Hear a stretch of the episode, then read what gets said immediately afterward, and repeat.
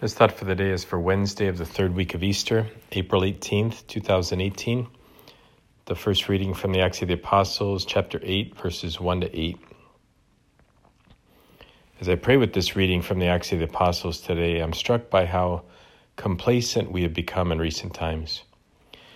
Stephen boldly preached the name of Jesus, and they killed him. He was buried by devout men, and they cried over his grave. Knowing that he might suffer the same kind of death, Philip went to the town of Samaria preaching the name of Jesus Christ. The people responded to the truth of his preaching, and there was great joy in that city. Today, we often wait for people to come to the church. We have lost much of the apostolic zeal that inspired the first apostles who were sent to preach the good news of Jesus Christ. However, the Lord is inspiring many young people today to be modern day apostles. I'm so excited to see the quality of young priests and seminarians that are answering God's call. Some religious orders, both men and women, are receiving great numbers of young, on fire disciples into their folds. It's a great time to be Catholic because there's so much to do.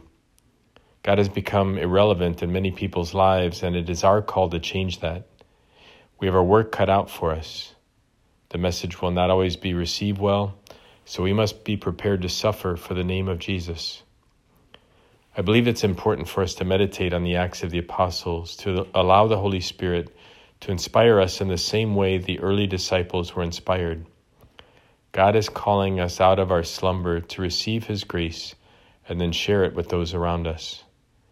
The message is not popular, nor is it easy to follow, yet it is the message that brings true freedom, eternal life, and happiness. Spend time allowing the Lord to transform you, and then share your testimony with those who will listen. Am I ready to boldly proclaim the name of Jesus? Is my faith strong enough in order to persevere through suffering and persecution? Do I have a testimony to share about how Jesus has changed my life? God bless you.